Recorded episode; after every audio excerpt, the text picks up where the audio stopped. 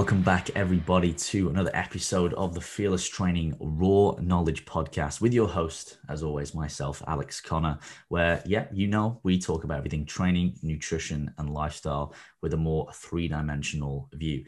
And this week, I'm with Brandon Schultz, and he's joining me all the way from Canada.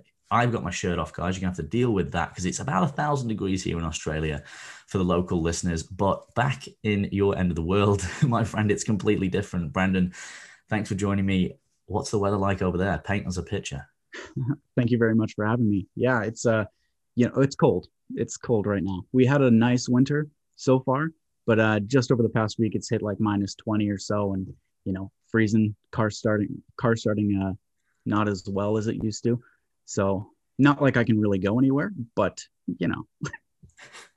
Yeah, it's a, it's a bit like that, isn't it? Obviously, we've got a little bit more freedom, you know, in this part of the world at the minute. A lot of yep. my friends and uh, associates, practitioners, including yourself, getting it a little bit tougher, but making the most of it. And I guess, you know, it's funny because a lot of Australians, they seem to gravitate towards Canada and, and vice versa. I've got lots of Canadian friends here. It seems to be this whole like switcheroo. Uh, which is pretty cool. It's there's it's so different, but there are so many similarities. I feel the culture is very welcoming and people are very relaxed and calm over there. Yeah, like I can't I can't speak to that necessarily, but anyone who I've met is like, yeah, it's they're almost like the friends that I already have, like laid back, chill, you know, to see the world in this in this way that, you know, it's not always, you know, serious, and just enjoy life as it comes. Yeah, man, I think uh, that's a really good, simple way of putting it, right? I mean, ultimately, that is it. The best the best answer on what to do with your life yet, enjoy yeah. it. And if exactly. that's what you get out of the podcast, you've done well. But I'm sure there's a lot more value. Brandon, as always, give some context to the listeners, people who may not be familiar with you. Tell us, you know, who you are, what you do, and of course, more importantly, why you do it. Take your time. It can be as short or as intricate as you like. So uh, as uh, Alex said, I'm, my name's Brandon. Um, I'm a strength coach and uh, an Oxygen Advantage instructor here in Canada. Um, there's only a few of us for the Oxygen Oxygen Advantage out there in Canada. I think there's about thirteen or so. So we're pretty few and far between. But uh, yeah, I uh, I kind of got into this because, you know, getting up in high school, just wanted to feel better, look better. You know, the typical reasons why you go to the gym. And then, you know, I kind of realized that it's so much more than just, you know, looking better, you know, the mental benefits and whatnot. Um, I've got injured in high school as, you know, not lifting properly. And uh, I've had to go through, you know, some injuries myself. And it's made me appreciate that having someone to coach you through something like that can be very beneficial. And I think for myself, I wanted to be able to, you know, not only coach people through injury, but also help them do what they can to not get injured in the first place. It's something that I wish that I had growing up myself. And uh, yeah, very much so. That's, that's kind of why I do what I do. I just want to help people in all aspects of their life. For sure. And I think that's at the, the core of, you know, any good coach with great ethics and values. I mean, ultimately we just enjoy helping people in the line of work that we have a fascination and a healthy curiosity for, which is usually um, spurred on by an yeah. experience in earlier in our lives. What was uh, a protagonist? Because obviously, you know, we're going to talk about all things, you know, within this realm, but breathing is going to be a bit of a topical point for us and oxygen. Yeah. How did you stumble across that element? And was there any person, influence, memory, like obviously with the rehabilitative side of things, that inspired you to dig a little bit deeper in that area before we kind of unpack that a little bit more? Yeah, absolutely. Um, so, you know, when I first got into this kind of industry, um, obviously education was a very important thing to me. Um, I didn't go to university um, formally for, for training or exercise education or anything like that, or kinesiology, whatever you call it, you know, in different parts of the world. But um, uh, I took, after I took um, a personal training diploma in my in my hometown, um, I realized that there was just a lot of knowledge that was not given out. So you have to go out and search for that knowledge and take courses in education and stuff. That's something I'm sure you're familiar with, and people listening, I'm sure, can resonate with as well. Um, so I found a, I found a certification, and uh, it was one of those certifications that are offered through Good Life, and it kind of had a lasting impact on me. But one of the first things that they talked about was the importance of breathing. And I learned about um, the Oxygen Advantage through there. So this was a couple of years ago now. Um, and, you know, I started implementing it, and I started seeing some improvements in my clients' lives. Now, from there, I would say, like, I didn't really pay it much attention. And then I sort of got involved with some of the, the, the guys over at Prescript, you know, the Jordan Shallow, and I had heard him on a podcast um, about a year after I took that course. And he was talking about breathing, and I was like, hey, wow, this is something that, like, I find interesting. I've, I implement, but not to a high level. And I was like, you know, I think, I think this is the direction that I want to take my career, and I want to, you know, double down on, because it's something that is so sort of forgotten if you think about it, right? Because, you know, we breathe on autom- we breathe on autopilot all day long, right? And uh, it's something that's kind of just overlooked in the industry and in life. So I uh, took it upon myself to go to the Oxygen Advantage, go to to uh, Patrick McKeown himself, and I started uh, their advanced instructor certification. And uh, from there, it's just, uh, yeah, it's just same story. Yeah, there's a good point though you make about it's something that's become so autonomous, yeah, and we take it for granted, but it's so pivotal. The, the other, I guess, element that springs to mind to use a comparison is sleep. Yeah. Um, which, wow, we won't go down that rabbit hole today, but once again, super powerful, something that you just have to do and it happens even if you resist it, just like breathing, but yet we don't really understand it as much as we should, as much as there's more studies coming out on it. And I think breathing is one of those key elements where it's like, okay, it's something we're going to do. It's something we naturally do. But if we change it, understand it, and we implement it well, we can have these massive impacts. And I guess that's something I really want to unpack with you. So I guess before we, again, pick at it, unpack it, dive deeper, I guess from a mechanistic point of view, could you explain for the listeners breathing more from the physiological sense? And you can keep it as simple or as complex as you want, and we'll sort of streamline it where, you know, what are the mechanisms that are happening in breathing, if that is something that is important to the definition of being able to breathe, you know, better. Um, and I guess just giving a bit of context or maybe some of the words that were used throughout this podcast so people can understand when you're saying, you know, maybe inhalation, exhalation, things like that, some basics. And then people go, okay, I know what he's talking about here. And then they can start to perhaps implement and, and understand it a little bit more. I think definition is always key before we dive into a subject. Does that make sense?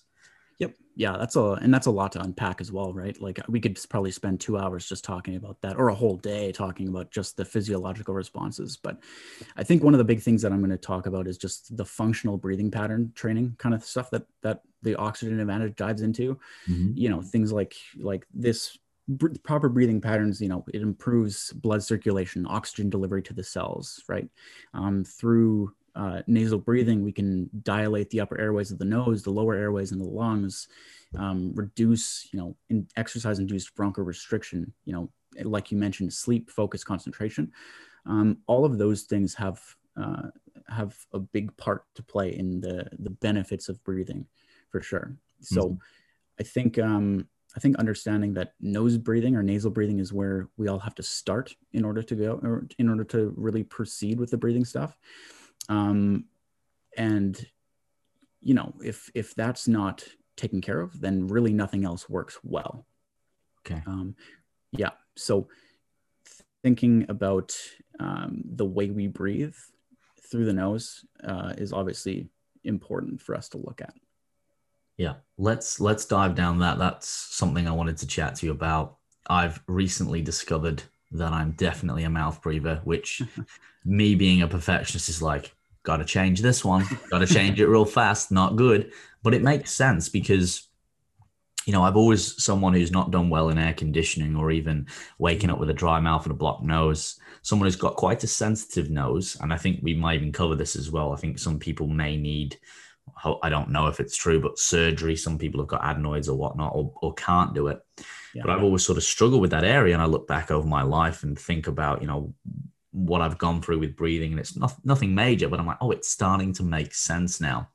And even like from the dental point of view as well, I had to have braces and all that. And I think we, it'd be great if we could just, I guess, talk about that fact, because I, that's pretty mind blowing as it is, but let's dive down that road of nasal breathing, uh, whatever context you feel like we need to, and obviously streamlining it in a way where we can unpack whatever you think, I guess, the critical areas are given the time that we, we have on the podcast, Brandon, and maybe we may, we, you know, we may do a part two at some yeah. point as well and unpack it a little bit further. Cause it is, I think this is more important than people realize.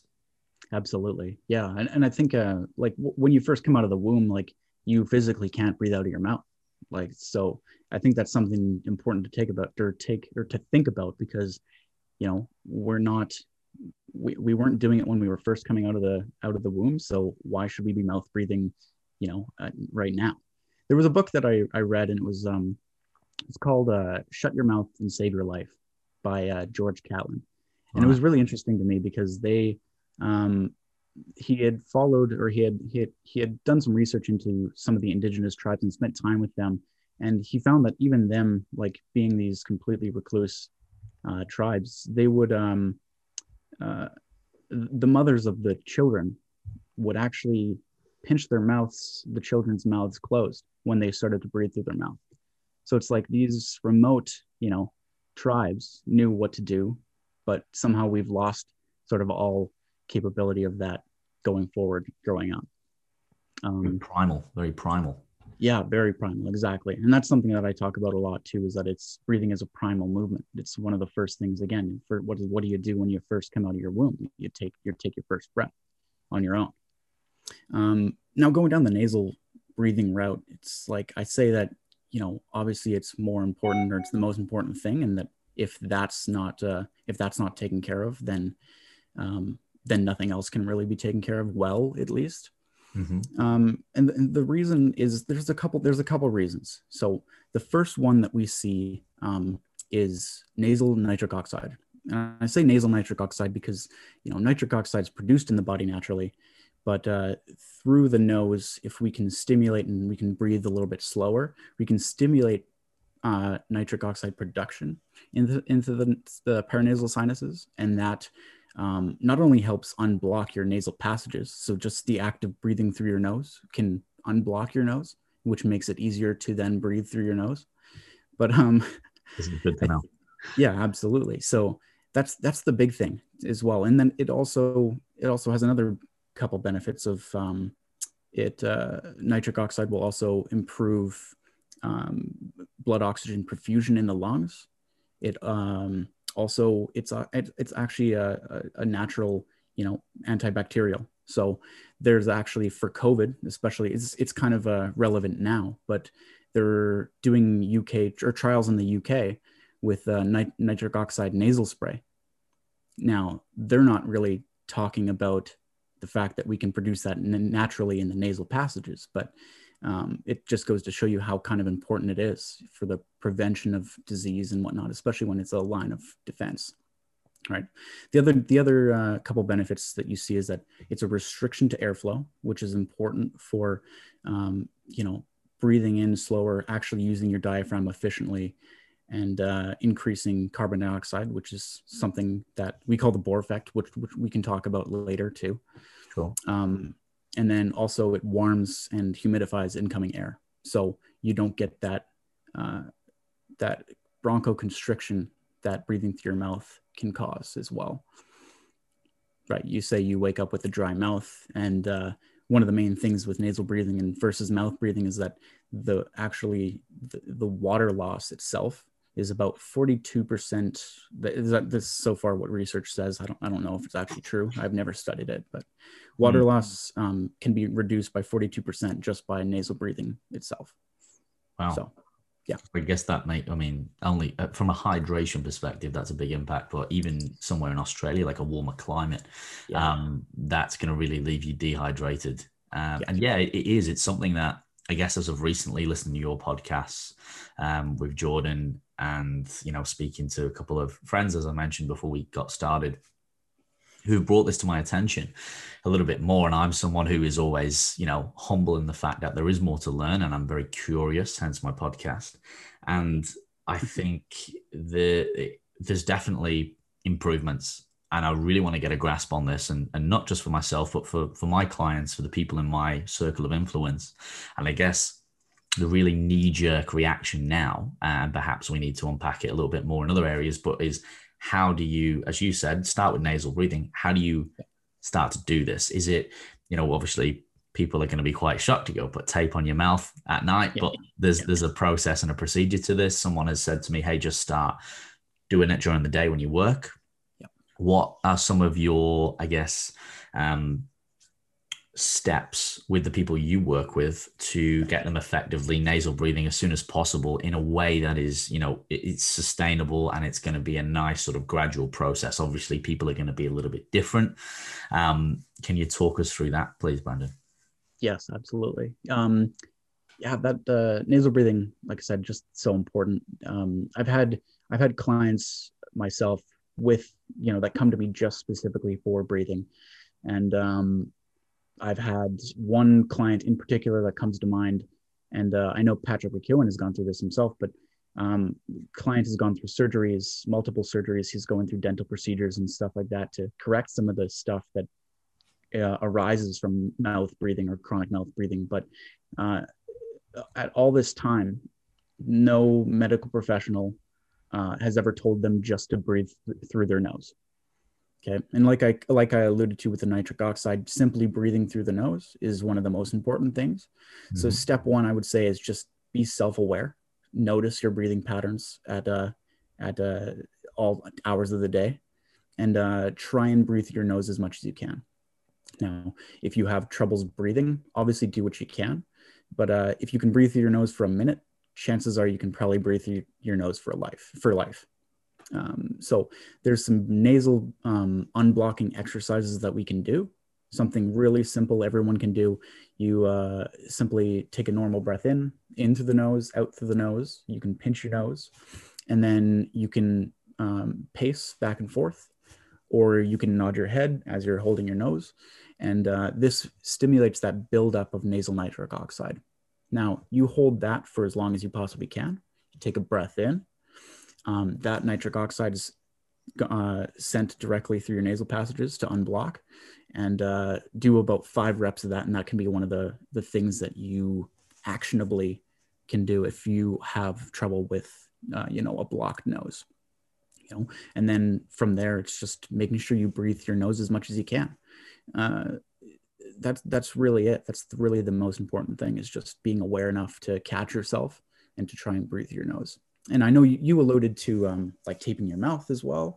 Um, that's something I I prescribe, and I um, what's it called? I obviously recommend. But you know, like you said, there's a there's a kind of a process to that. So you got to start with the breathing and being able to breathe consistently through your nose during the day.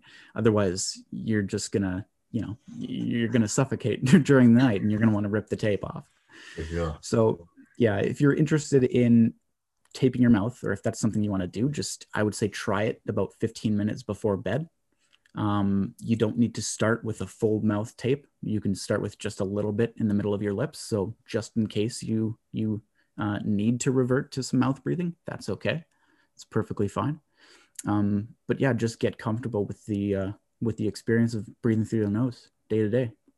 What kind of tape should you use, apart from perhaps obviously not duct tape? Uh, it sounds like a silly question, but uh, you know, obviously putting something abrasive on a soft part of the skin um, can be a little bit intrusive. And I asked my friend this, and he goes, that's actually a really good question. And yeah. he recommended medical tape, or the soft tape that you can get from the chemist. But I don't know if you would recommend anything specifically, because I know that was one of my questions. I'm like, okay, what tape do we use here? You know, perforation, et cetera. Yeah, there's um, you know, it's really your choice. You know, I've heard of people using just that kind of kinesiology tape, or that athletic kind of tape. Um, I when I tape my mouth, which is quite often because I, I've, you know, it's from childhood. I've had to get some dental work done to correct some mouth breathing because, you know, I was never told. But um, I use a, there's a company called, um, uh, I think it's Simply Breathe. It used to be, it used to be Lip Seal Tape, but now I think it's called Simply Breathe. Um, that's one that will cover the whole mouth, just a little piece of tape that looks like a mustache almost. Fair enough. Yeah. Um, yeah, that, that works. That's the stuff that I use. But, um, if you're looking for a non-intrusive one, the one that I recommend to most of my clients, if they're hesitant, is, uh, through the Oxygen Advantage or the, the, uh, the Buteyko Clinic. Uh, you can get something called Myotape, and Myotape is a physiotherapy tape, but it goes around the mouth. So it actually just works to close, um, close your mouth, but there's still, you know, that way out without having to rip the tape off. Sure. Okay, so it's basically a big uh, circle around your mouth. And those are the ones, those are the ones that I would recommend. For sure. For sure. Yeah. I might um, try and find those links uh, and yeah. put them, put them in there, but I know that's, it's probably pivotal, um, getting something which is a little bit more, I guess, flexible, um, yeah. leading into that. But as you said, obviously starting before bed, even yeah, just yeah. learning to breathe through your nose in general is going to be really critical. Now, obviously this is going to be very individualized, so I don't expect yeah. a definitive answer for this one, but um, how long did it take you, or how long, and also how long did it generally take your clients who were mouth breathers, you know, most of their life, to be able to integrate this and actually make it autonomous? And is it something that once you do, it generally stays that way? Or is it like a lot of skills where you have to keep practicing, and you might, like you just alluded to, mm-hmm. continue to use this tape from time to time to, to ensure that you are, you know, still nasal breathing throughout the night, throughout the day? Yeah. Yeah. It's, it, it does, um, it does get better and more auto, or automatic. Um, typically, you know, it can be, I've seen clients improve very quick and uh, hold on to it for a long time. Um, one thing that I've noticed is that when a client does start um, and we work our way through the program for about a month or a month and a half, two months, um, when they do stop, or if they do, you know, fall off the wagon a little bit, um, it never goes back to as worse as it was when they started, which is, which is good. However, I think it is something that we need to, you know, uh, kind of keep up with every once in a while. I don't know if necessarily you need to do them every single day. Um, after we've got your, you know, your Bolt score to a point, which we can talk about later, but um, we got to a point where it's considered functional.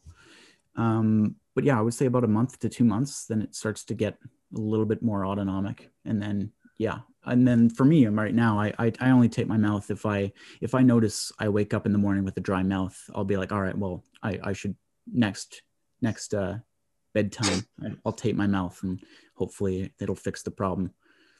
Yeah, yeah. No, for sure. I guess that's a big giveaway as well uh, with that yeah. side of things.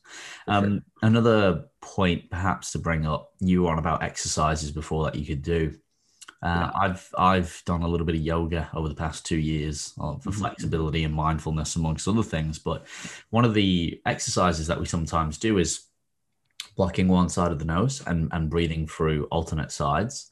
I don't know if that has any benefit um, based on the science that, you know, you're aware of, or if there is any other exercises like that that have any merit um, to do, or whether it is perhaps a little bit more on the spiritual side of things, shall we say?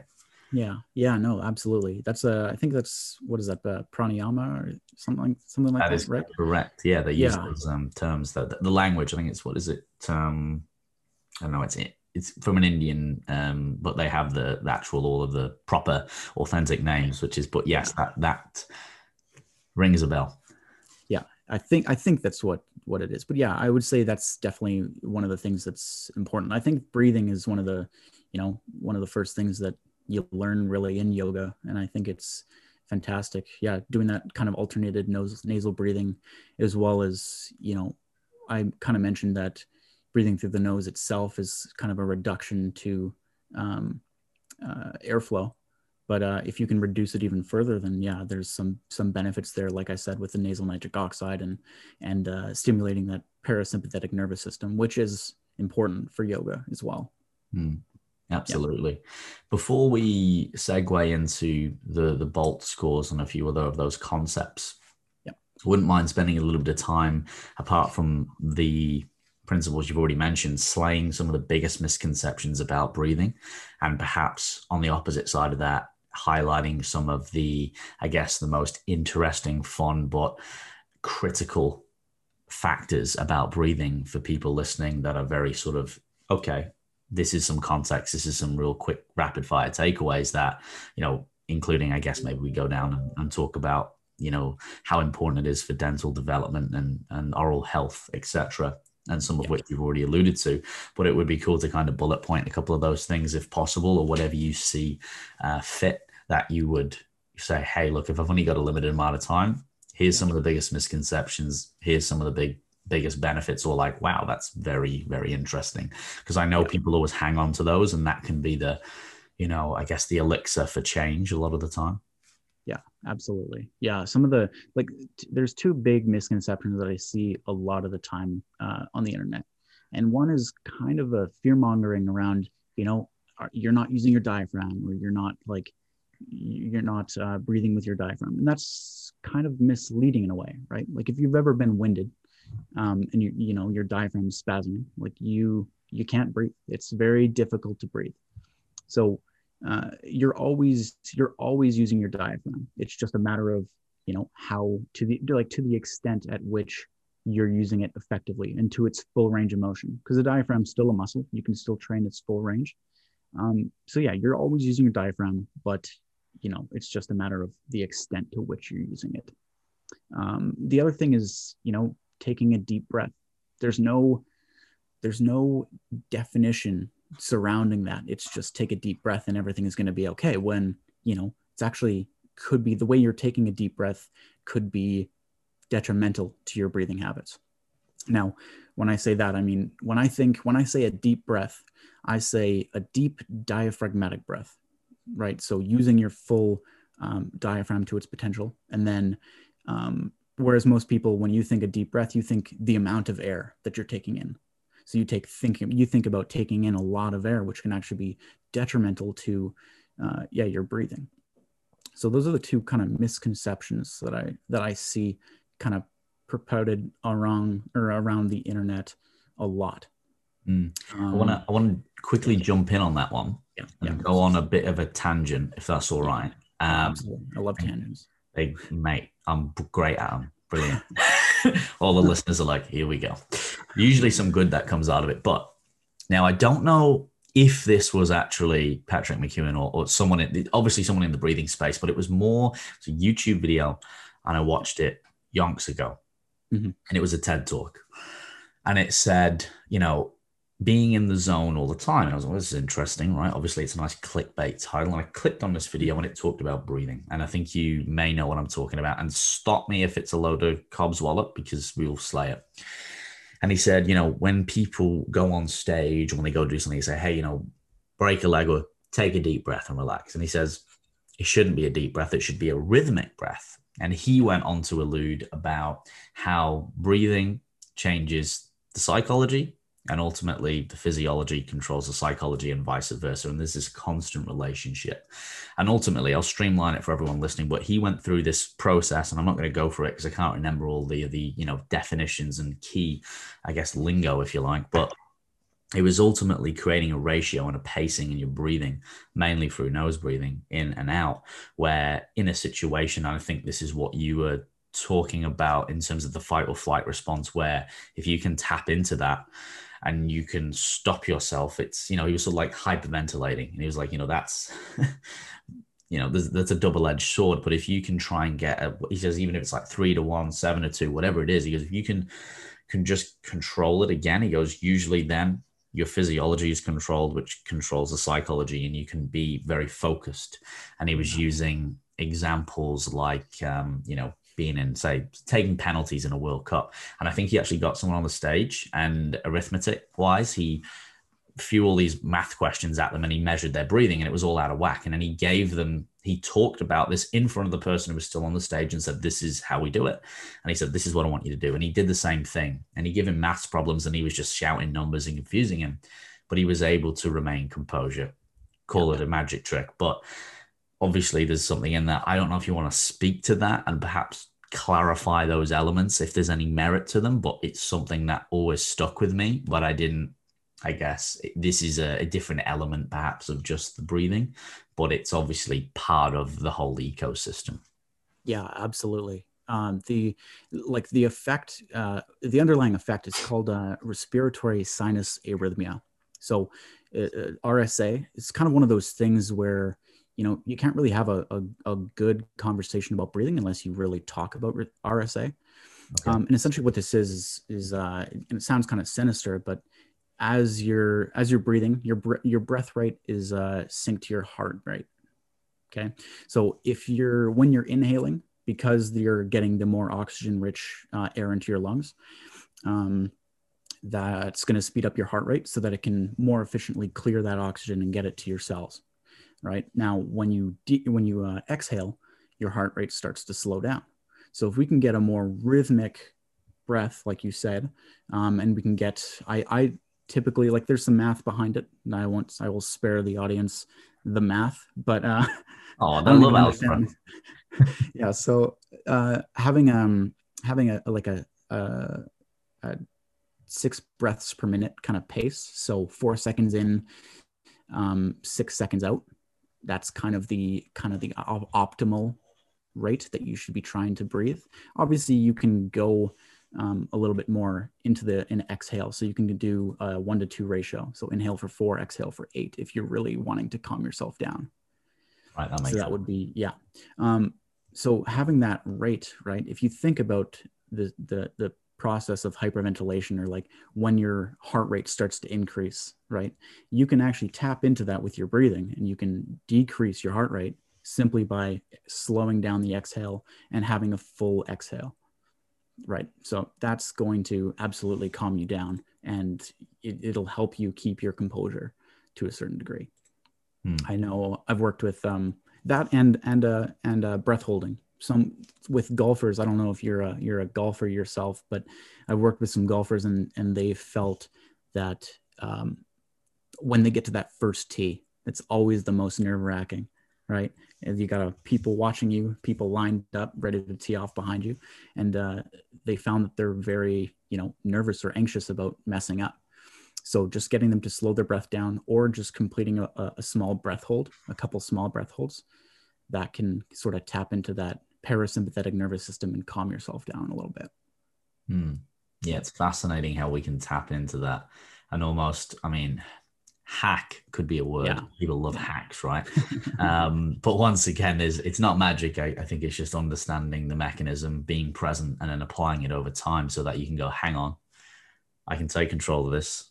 Yeah. I understand the, you know, I guess subconscious mechanisms that are going on in the body. But if I have an awareness, you know, I can then perhaps take control of that a little bit more and direct it in a way which is a little bit more advantageous for a, a more optimal outcome, shall we say. Absolutely. But I did, I did dive in on you before. So if you wanted to continue, I think you, you named two points which were the biggest misconception or pivotal. I don't know if you wanted to add on to that or, or any other interesting facts. If not, we can continue on.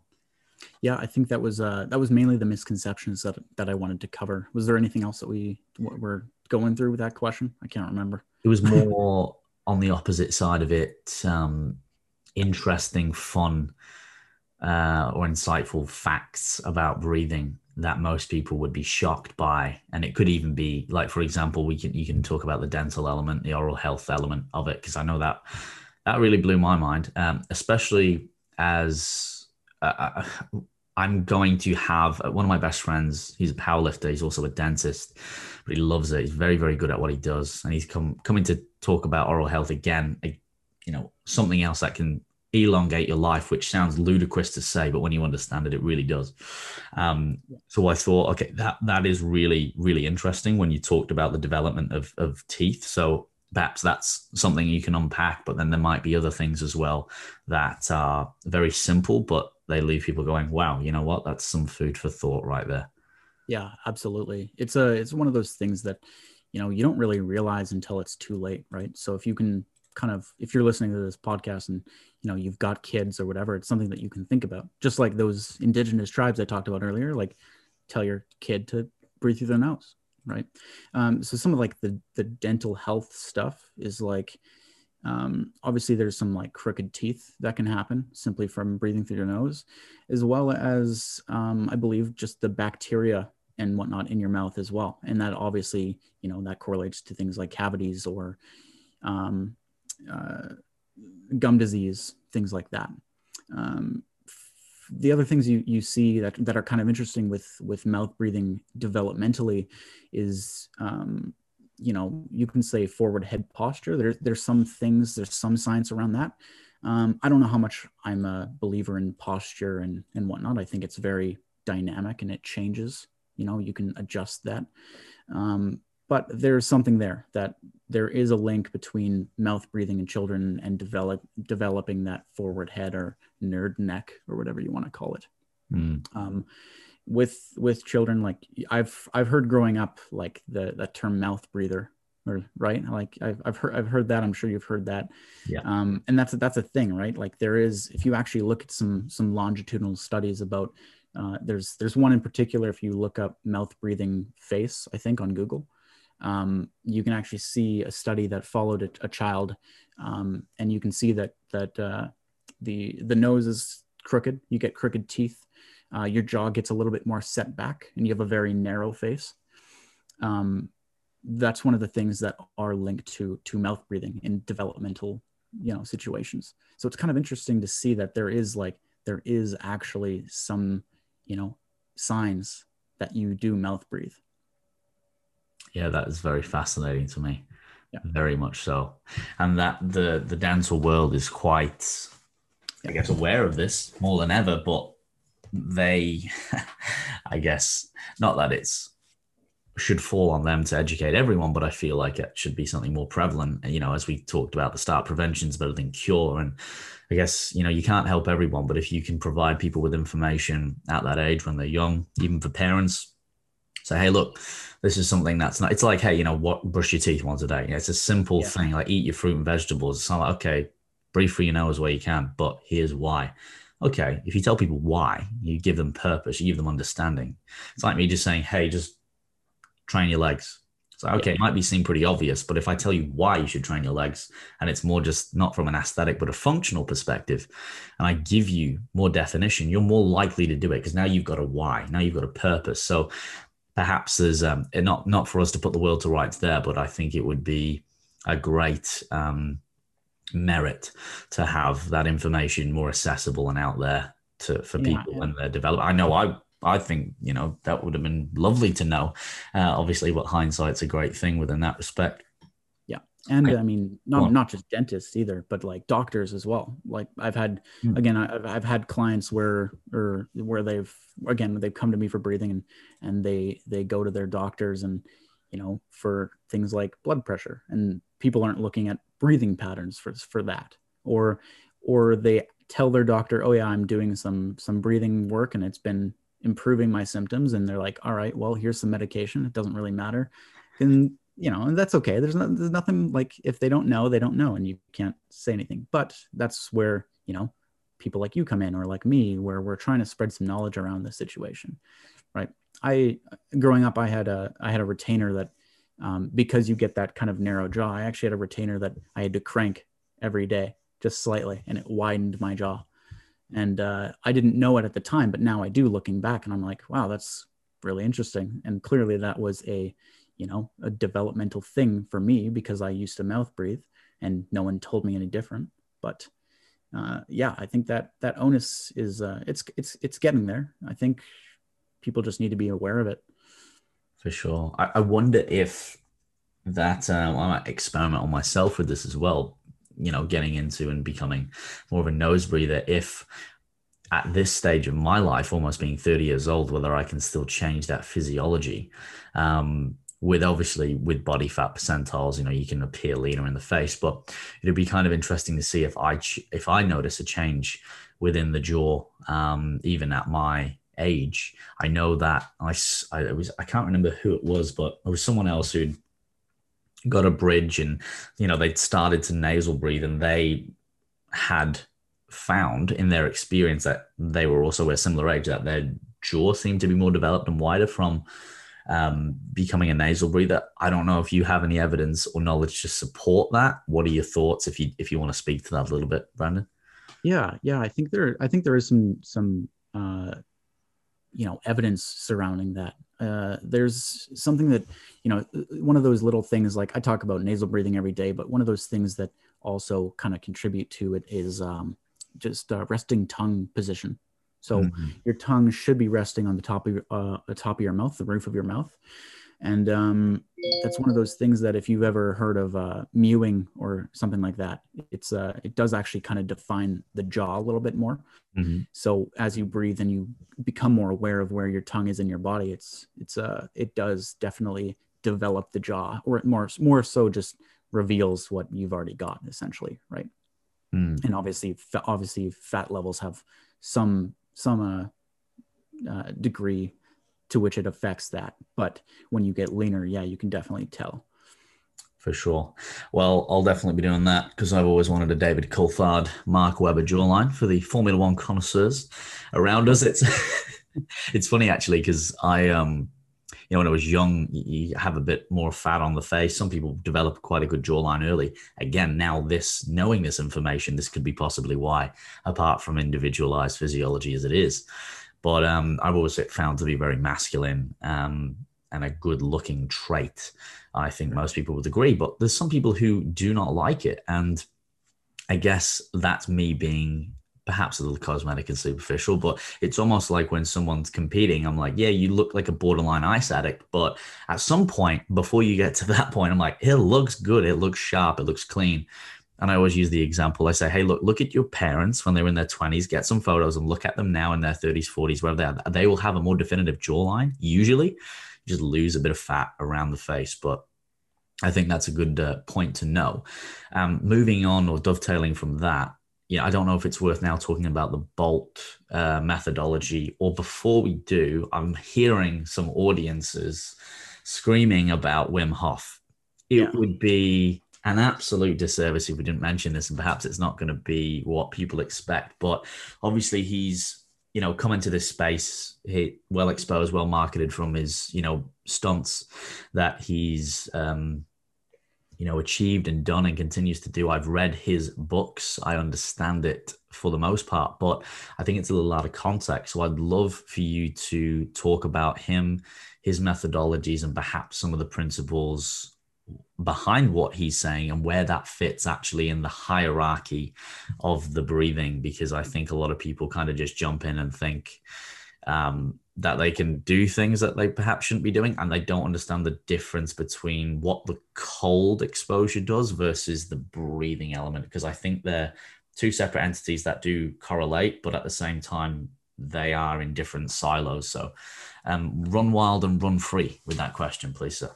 Yeah, I think uh, I think the thing with the Wim Hof is that it's, you know, you, you kind of look at it just like any other breathing, is that it's almost like this kind of, you know, namaste, uh, as Jordan would put it, namaste in bed type of type of thing, right? And yeah. it's, it's very, you know, people see it as like a hippie thing, or and uh, obviously Wim Hof doesn't really uh, do much to to change that. Not to not to talk down on him. I think he's a fantastic dude, but mm-hmm.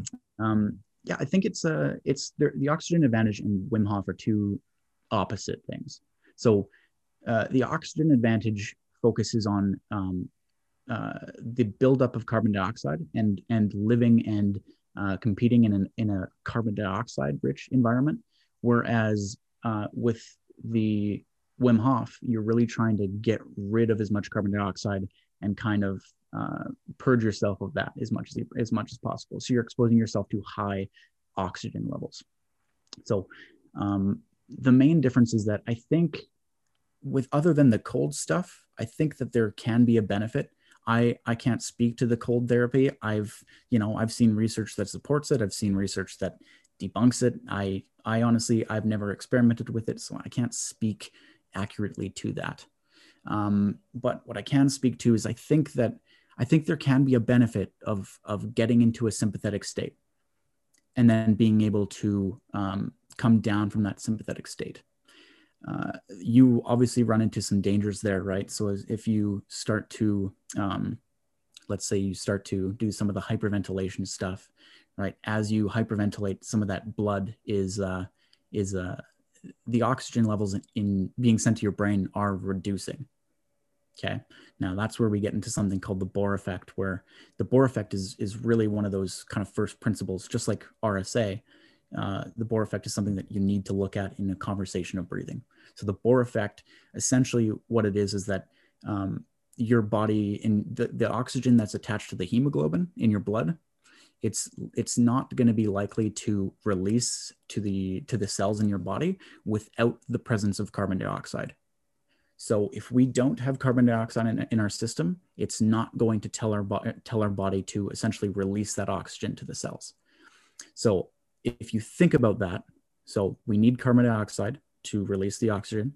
If you think about getting rid of hyperventilating and getting rid of as much carbon dioxide as you possibly can, your body's not going to get that signal to breathe. So it's not going to release that oxygen to, um, to your, your brain and your tissues. And yeah, I think there's, I think there can be a benefit to it, but I think uh, for the most part, you'd be better off focusing on uh, an increased carbon dioxide state. So like I said, with the, um, with the, the rhythmic breathing, right? If you spend more time exhaling than inhaling, obviously we're allowing that carbon dioxide to build up, which allows us to get uh, the oxygen delivered to our cells more efficiently. Mm. Yeah. Which might, which makes sense. Yeah.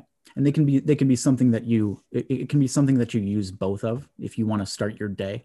I mean, that can, that can obviously uh, get you going, because you're getting into that very sympathetic state. But uh, for most, for, for the most part, I would say most of my clients, one, because I'm not trained in the Wim Hof, but two, because, you know, I believe it's more important to, to live in a more carbon dioxide rich environment and get oxygen flowing, or uh, get oxygen delivering to the cells efficiently. But uh, yeah. Sounds good. Now that makes sense. I think, does this have any, um, I guess, does this coincide with, and you were going to talk about the Bolt?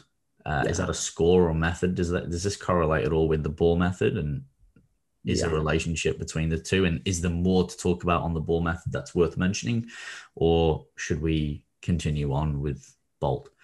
Yeah, I think uh, I think the Bohr effect is is one of those things that, you know, as long as you as long as you understand that we need carbon dioxide and our body needs carbon dioxide, and it's really like we are always in the pursuit of like, oh, you need to take in more oxygen, you need to take in more oxygen. It's really kind of the opposite. And I think that's all you need to know, is that you need carbon dioxide in order to get that oxygen delivered to the cells properly, which it seems like an inverse thing, inverse relationship. But yeah, it's, it's obviously important. Yeah. Um, with, uh, with the Bolt score, the Bolt score, it's called the, uh, it's called Bolt because it's body oxygen level test. Right. I was going to say, it sounded like it was an acronym for something again. Yeah. Yeah, absolutely. Uh, That's uh, that it's a measurement that I use to track sort of changes in breathing over time. And that's what, that comes directly from Patrick McKeown and the Oxygen Advantage. Right. Um, essentially what it's measuring is our body's response to the buildup of C O two. Okay. So uh, a general, uh, the general sort of uh, procedure is you take a, a normal breath in through the nose, out through the nose, you pinch your nose, and then you grab your timer and you start it. And uh, this isn't a test to, to see how long you can hold your breath. It's to see when your body starts to, you know, snap you out of it and, and sort of uh, tell you to take a breath. Okay. So you might have a, you, your throat might start to contract. Uh, you might start to feel like you need to breathe. Your diaphragm might like uh, spasm a little bit. And yeah. that's how you know when you just, you, you got to stop the test. Um, so a, a good Bolt score, like we're looking for ideally forty seconds. That's what I train my uh, athletes and breathing clients to get to. Uh, it takes a while to get there, but um, obviously that's kind of where we, where we see uh, the most benefit.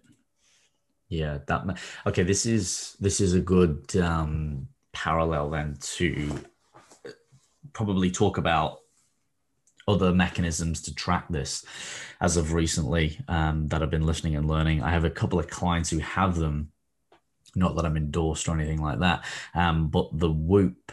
Uh, yeah. So I want to talk about that. I actually want to get your opinion on it. Obviously far superior to the Apple Watch, uh, Garmin, other things, I guess, to give some context. A lot of my clients who tune in will know, but for other other audience members around the world, I, used to, I did used to work for Apple, so no disclaimer there. But uh, as, as phenomenal as our, the products are, and we are using some of them right now, um, the, the Apple Watch, you know, based on the literature, it is not uh, as accurate as we think it. And, and that's not me having a go. I just think people need to understand that, you know, and like anything, take it with a grain of salt, guys. But I think when you're looking at things from a clinical perspective and a performance aspect, you definitely need some data and metrics and a calibration tool, which is a lot more accurate. Now, from what I can ascertain, the Whoop seems to be in the right direction. I'm not saying it's the be all and end all. So I do want to ask you, Brandon, if that is a, a tool I don't, that may be necessary or not, or if it's even worth a look or the investment, especially for those who want to get better insight and also are more on the athletic uh, pursuit of performance.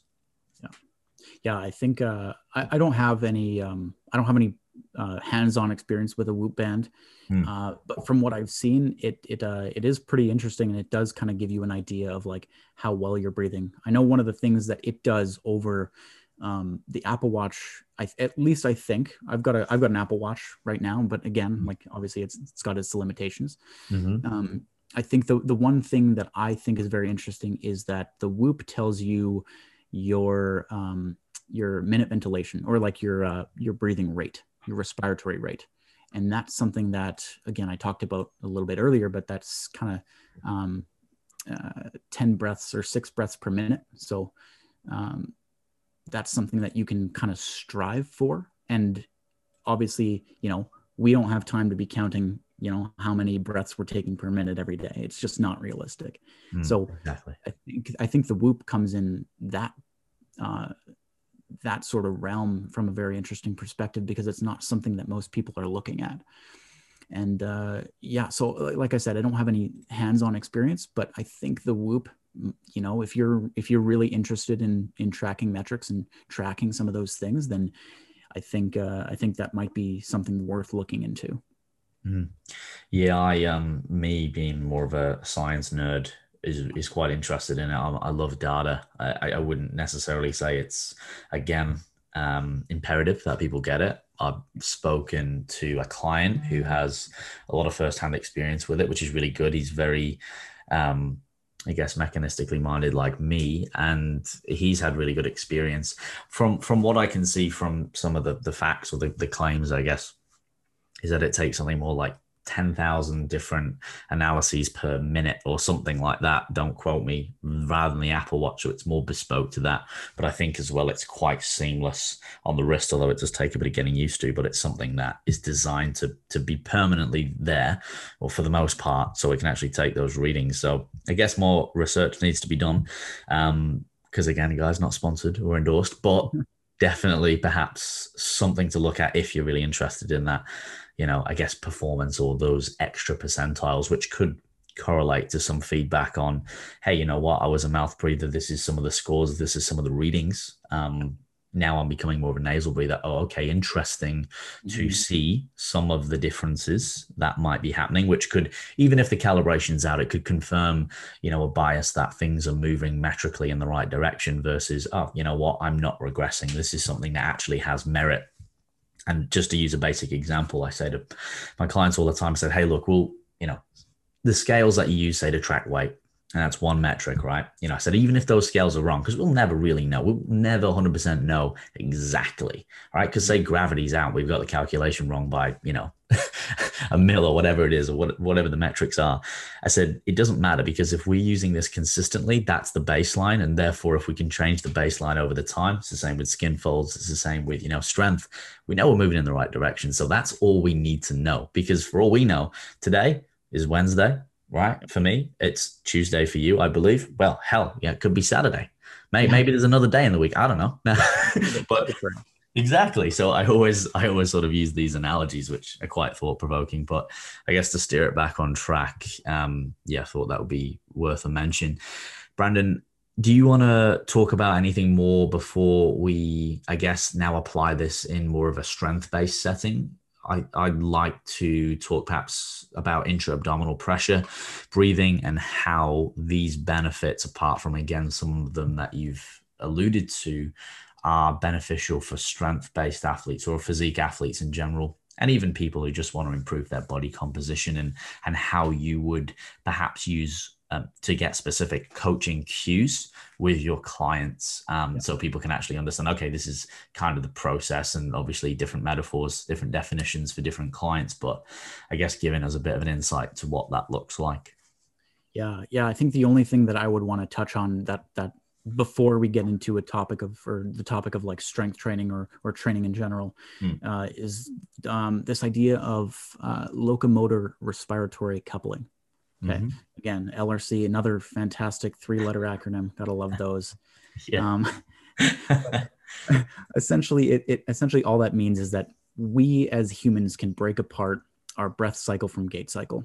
Okay. So if you look at a horse, right, a horse or any other, I believe every other quadruped mammal, um, every stride they take, they're taking a full breath.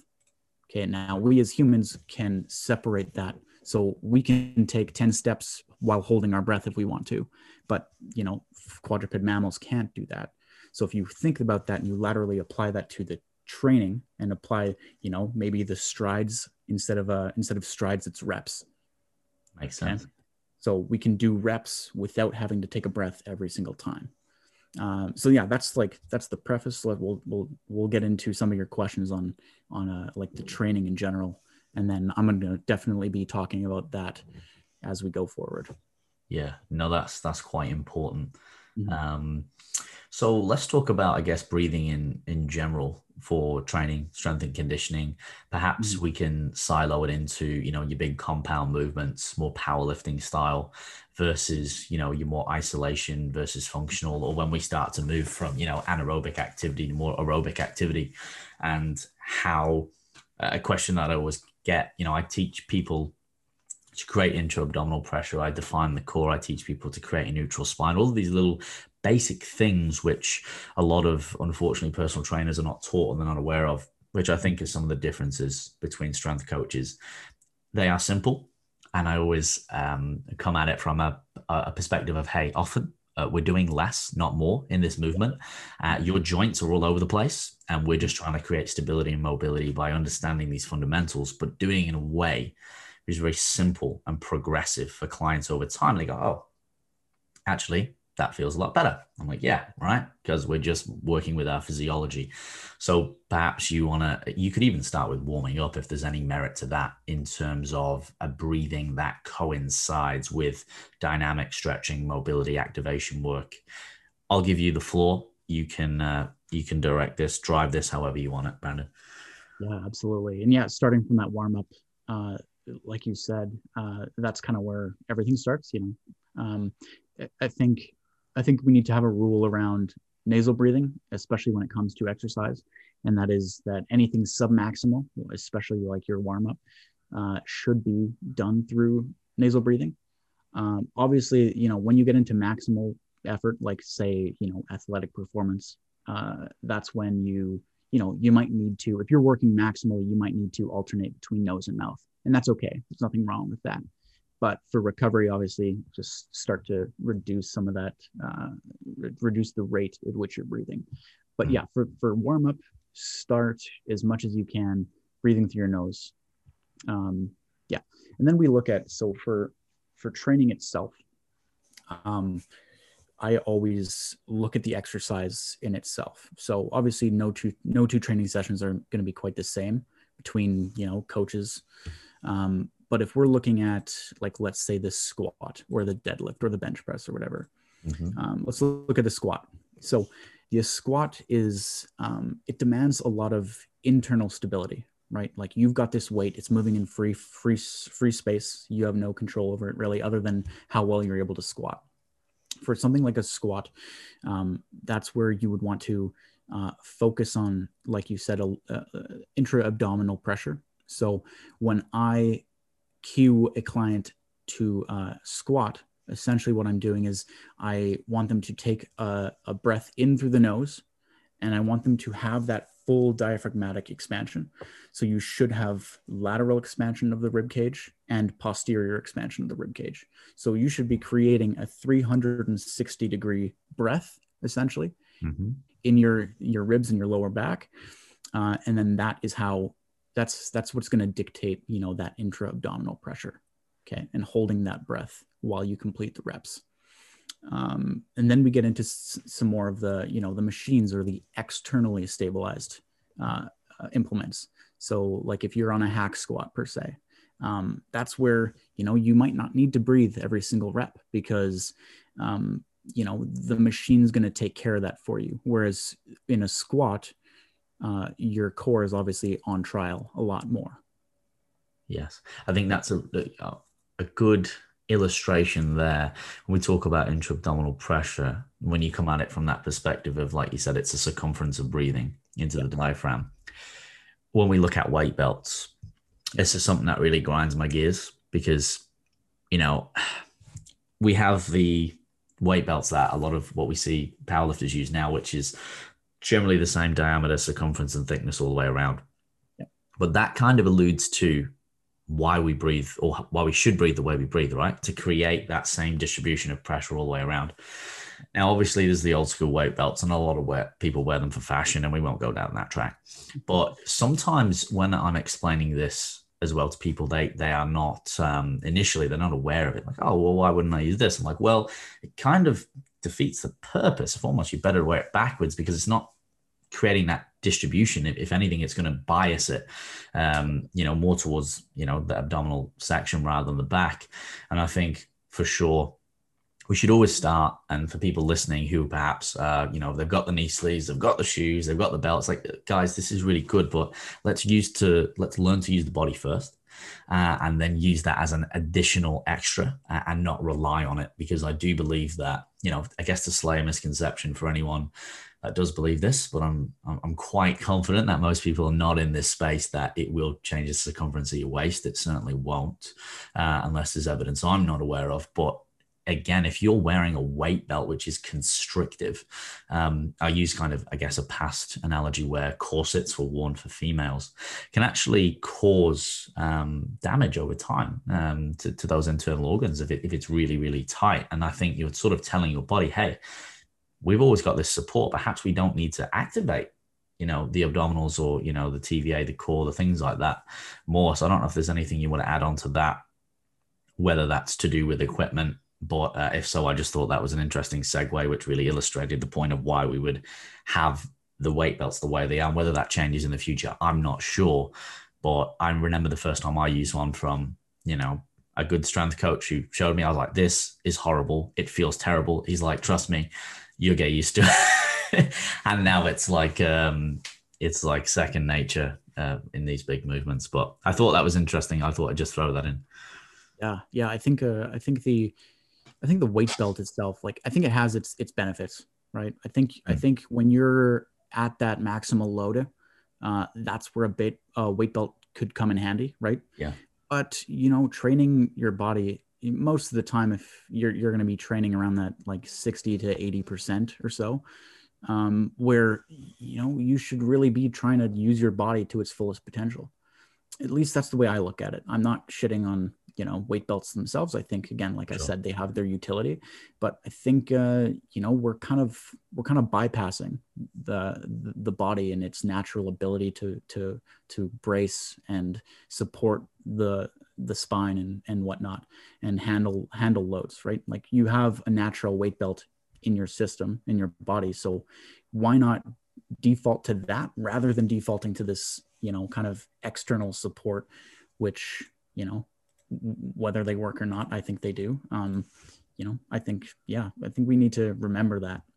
Yeah. The body. Yeah. one hundred percent agree. Uh, again, it's a band-aid, you know, one of those things. It's like people are kind of putting the cart before the horse. It's like, let's start with the basics and use the tool when it is necessary and uh, not rely on it. Because like you said, those words you um, aforementioned, that's exactly what I say. So you've already got an, an inbuilt weight belt.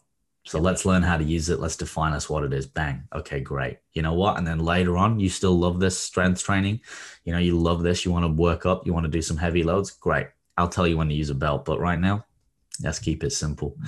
Um, I guess to dive more into the training aspects, is there any other, I guess, key learnings, um, coaching cues that you use with clients for breathing? And this could be more in the rehabilitative space as well, prevention and cure, um, or it could even be more performance. And you can feel free to use real life examples if you want, of some clients that you've worked with recently or, or in the past that perhaps illustrate and get a point across as well.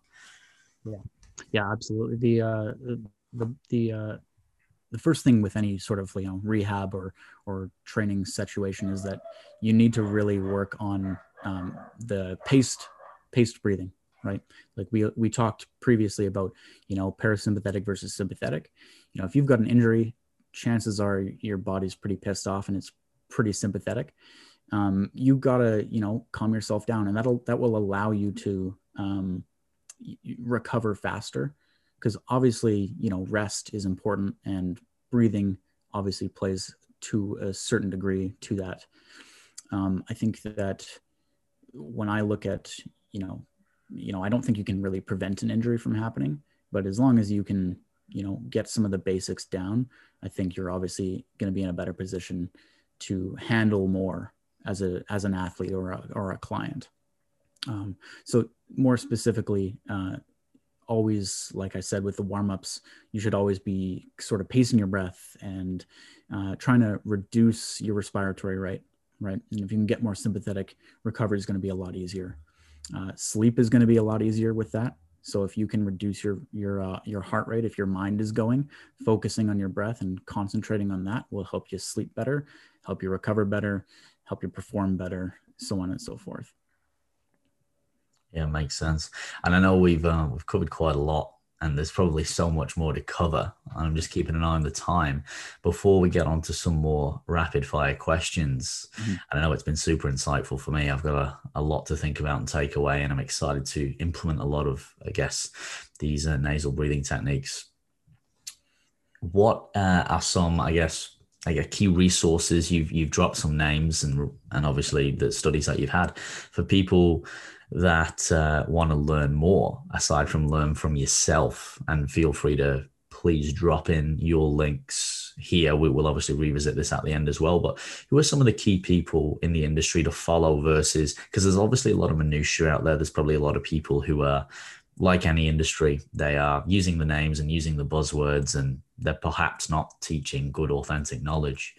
Um, who are some of the leaders? Now, the reason I ask this is I'm quite big into reading these days. Mm-hmm. So there's the Oxygen Advantage.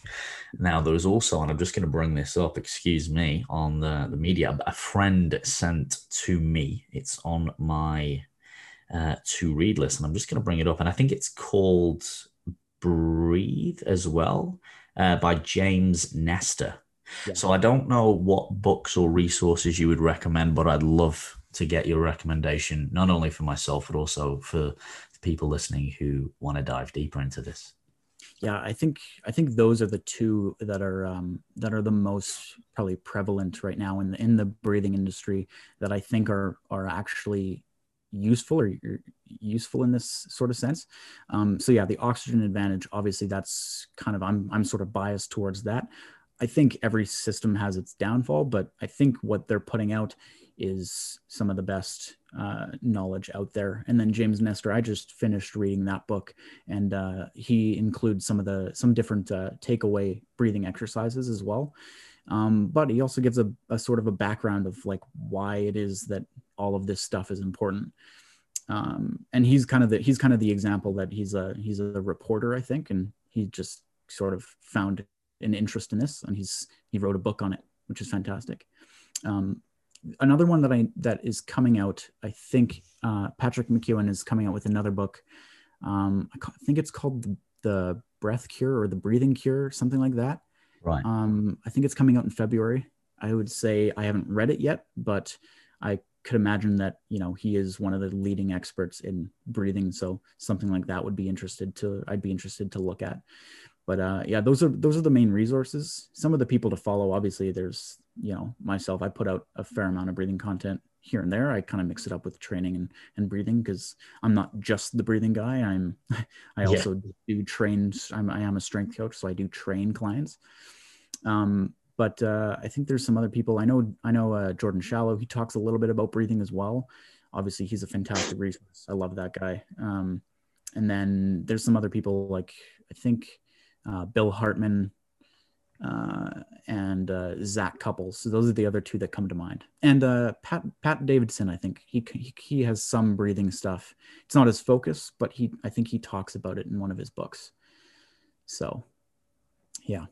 No, for sure. There's quite a bit to go at there. I know there's mm-hmm. a few things on my reading list and a few people to, um, I mean, there's so much, isn't there, at the yeah, end of right. the day, and you've got to sort of add, have a bit of a list and create a bit of time every day, because you've just got so much mental fortitude before it, it all comes to a little bit of a close.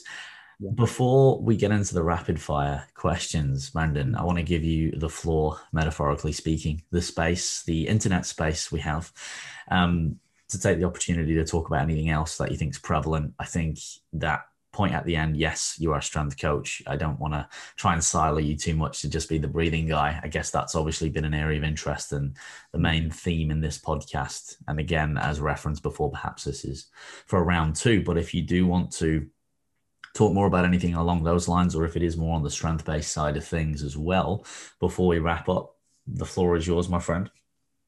Yeah, I think that's uh, I think that's pretty much it. We kind of covered most of the most of the uh, um, the main topics that I think people should uh, start looking into, or start researching, or start implementing in their lives.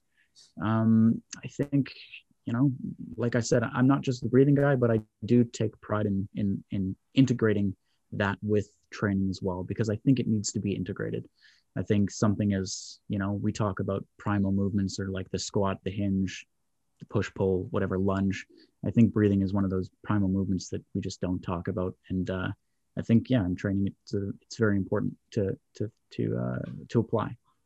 But uh, other than that, yeah, I think uh, I think we don't we couldn't really go down any other routes without having this podcast be three four hours long. So uh, yeah, I think that's pretty much it. Yeah, no, one hundred percent. The the return on investment on those elements is really huge, especially as a strength coach, mm-hmm. to continue adding strings to the bow that are actually, you know, relevant to to the art of, of coaching and, and strength coaching in general. So no, I appreciate it. And thank you again for extrapolating. You've definitely whet the appetite uh, for more. Uh, I know for myself, and a lot of people listening will want to know more. So I appreciate that. And obviously um, the links or some of the resources you've mentioned, and we'll get to yours towards the end in a moment. But the rapid fire questions, they're, they're a bit more fun in nature, um, a little bit more lighthearted, although they are relevant. Yeah. So the first question that I would ask, and whatever comes to mind, is it, if you could choose a superpower, what would it be and why? Hmm. And it could be anything. Yeah, that's an interesting question. I think a superpower, um, I think just a, I think flying, I think that's a kind of a default one. I think that'd be pretty awesome, because, you know, you could go where you want, when you want, stay in the air if you want, even with, when, when, uh, you know, you're in times like this where COVID's obviously restricting airflow or air, uh, sorry, air travel, you can, uh, you can go where you want, when you want, and see the world. And, uh, yeah, there's no real limit there. Yeah. No, for sure. I think so. I think this next question is a really good add-on to that then, which is a really nice question to ask in, in times where we are a bit restricted. And this is, if you could wake up anywhere in the world tomorrow, perhaps by flight, where would it be and why? I think, uh, I think Italy. I think I've, I've never been, uh, I've never been, you know, I haven't gotten a, a whole lot of travel. I've just been working on school and, you know, doing that stuff for a lot of my life, and then focusing on a career. But I would, uh, I, I like the, the lifestyle. I think, you know, pasta every day, pizza. I think, uh, I think the, uh, it's a beautiful country, for at least from what I've seen. And, uh, yeah, I think, uh, I think that's where I'd want to wake up. Hmm. Great answer. I can confirm. My mom is Italian. It is an amazing place. I spent many, many years there. And, uh, yeah, the, The, the the pizza and pasta is like their fish and chips in England. Yeah. It's just what you do, and the food quality is just yeah. absolutely divine. Uh, as well as, like you said, the culture is very relaxed. Obviously, there's pros and cons, but yeah, highly wine. recommend. Highly wine, recommend. yeah, I'm, oh. I'm, yeah, wine. That's another one. You can't go wrong. Interesting fact, though, as well. Excuse me, is that apart from, I believe there's a, a demographic in Japan, but also Italians generally live quite long on average. And it, you look at their diet and you go, oh yeah, but it's the qualitative element to the, you know, the food, but also they're very stress-free people. Yeah. They they sort of, they're very passionate, you know, they get a bit like, whoa, but it's, it's all smoke and mirrors. And uh, I think that has a lot, without going too much on a tangent now, a lot to do with the longevity. Like, you look at the traditional lifestyle over there, you, you get out of the main cities, you very much see, where my auntie lives is, is in a smaller town. You know, people are, it's just food, it's culture, it's connection, it's just movement, relaxing, spending time. It's all of those things that fill the cup, proverbially speaking, up of, of, you know, what we should do in life, where I guess more in the Western world, not, it's not Western, but you know, we're always so like work and stress and eating in front of screens, and we're just forcing it, where really it's like, you know, those guys really, to a degree, they've got it right in many respects. Yeah, there might be a little bit more work ethic is, is needed. Um, but, you know, they're taking the time out to to really enjoy life, which is a kind of a full circle conversation there. That's where we started with it. And um, very yeah. underrated, very underrated. The simple things in life are the best, guys. They really are. Yeah. I couldn't agree more, and I, I couldn't have said it better myself either. Like, that's that exact kind of mentality and lifestyle is like what I what I enjoy. Obviously, you know, it's so hard to get that over here, but yeah, yeah. There's there's a lot of merit to that, and I think, uh, and you will discover this when you go. Uh, yeah. Things will open up again. That it for me, it's a bit of a wake up call. It's a bit of a really big dose of. I was very happy over there. My cup felt very full. I was like, why, why is this? And like, yeah, okay, I've been there many times. So like, I can separate the holiday, you know, sure. period, honeymoon period. But it's like, okay, I'm eating really quality food. Mm-hmm. There's no stresses at the minute, right? Um, especially for that period of time. You're, you know, dancing with people, you're connecting with people who are passionate, you're drinking, you know, great wine, great liquids, you're eating really good quality food, you're getting sun, you know, there's history, there's culture. And it just proves that again, um, people know, I've said this a million times, but health and relationships are at the core of happiness. If you've got that, you really do have everything, because some of those people, they don't have much, but they've got their health, you know, they've got their relationships, and they're just so happy. And you're like, there it is, the proof is in the pizza. Yeah. In this scenario, uh, my last rapid fire question, a little bit more thought provoking. So if you could write a social media post, you can have a picture, you can have some words, more, I guess, maximum length of an Instagram post, but every single person would see this on social media. You have the best marketing in the world. You get one free ticket. It's going to get on Facebook. It's going to be on Instagram, Twitter, TikToks, all of the whatever it is people are doing these days. And everyone's going to see this. That's on social. What is the message? What is the picture that you would deliver as of now? What would you want people to know? Um, you know, I got asked something similar on a, on a, on another podcast, and it was, uh, I think it kind of, I think I'm going to kind of default to that. And I think it would just be, you know, stop worrying so much and start like actually, you know, living and enjoying your life. I think, you know, there's a quote by Mark Twain that I really enjoy. I actually just gifted one of these. It was a little reminder coin to uh, someone uh, in my family, but it's uh, worrying is like paying a debt you don't owe. Right. Mark Twain said that. And uh, I think that really resonates with me, because I've always been a pretty laid back person. And uh, I think, you know, now more than ever, I think obviously I have to acknowledge my privilege in this situation. I have it pretty good. And, you know, despite having a closed down, um, you know, country and, and province here in Canada, um, you know, there's a lot to worry about. But uh, I think accepting that, you know, you only have control over what what uh, what you can control. And uh, yeah, I think that's the I think that's the thing that I would put out there, is just uh, take some time and, you know, worry about what you have control over and nothing else. I love it. Yeah. Love it. Definitely strikes a chord with me uh, and my philosophy. And also always wonderful to to listen back to wiser minds with more experience in history that have changed the world. A lot to be, a lot to be learned. Sure. And my final question, Brandon, that I ask all my guests is, can you identify a fear in your life? It can be past, it can be current, that you're working on or you have overcome, and what you learned from that fear? Um, I think, uh, you know, I'm, I'm not afraid of a lot. There's nothing external to myself that I'm afraid of. Um, I think something that I've, that I've worked on probably the most, and, uh, you know, I don't know how well of a speaker I am. You guys being, you know, listeners, you can, you can judge me on that. But I think uh, being in, you know, being uh, in a, in a, in a public situation where, you know, I'm forced to talk and formulate thoughts well. And I think uh, confidence plays, a, plays a lot into that. Um, you know, I think being a trainer and being a coach has made the biggest impact on my life in that situation. Um, because, you know, you're forced to talk to people, and you're forced to, to like build these relationships with people. And uh, I think it's extremely rewarding. I think that's the most, that's the most I think I've gotten out of this uh, career in this industry, is that, you know, the connections you can build with people, uh, doesn't matter if you're online, doesn't matter if you're in person. It's like you have a human in front of you, and just that interaction is uh, beautiful in itself. And I think that goes back to kind of the Italy talk, is that just, you know, you get to forge these great community or uh, great relationships. Absolutely. Yeah. People communication is, yeah.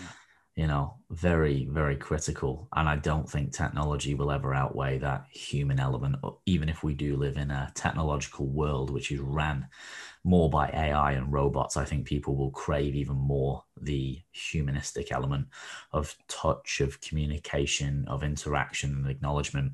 And look, I think you've done an absolutely superb way of articulating yourself with concepts. You speak very well. Uh, I know I've learned a lot. I'm really grateful that I'm able to speak with people like you and all around the world. And again, technology is allowed to supplement that, supplement and enhance the human element of communication. So now I, th- I thank you again for sharing, Brandon. I think you're doing, you know, some tremendous work in the space, hence why I reached out to you.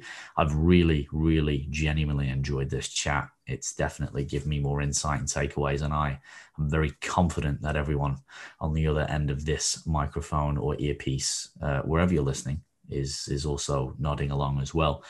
Before we wrap it up, um, where can people find you, more about what you do, your courses, your coaching, and all of the above? Please plug away, my friend.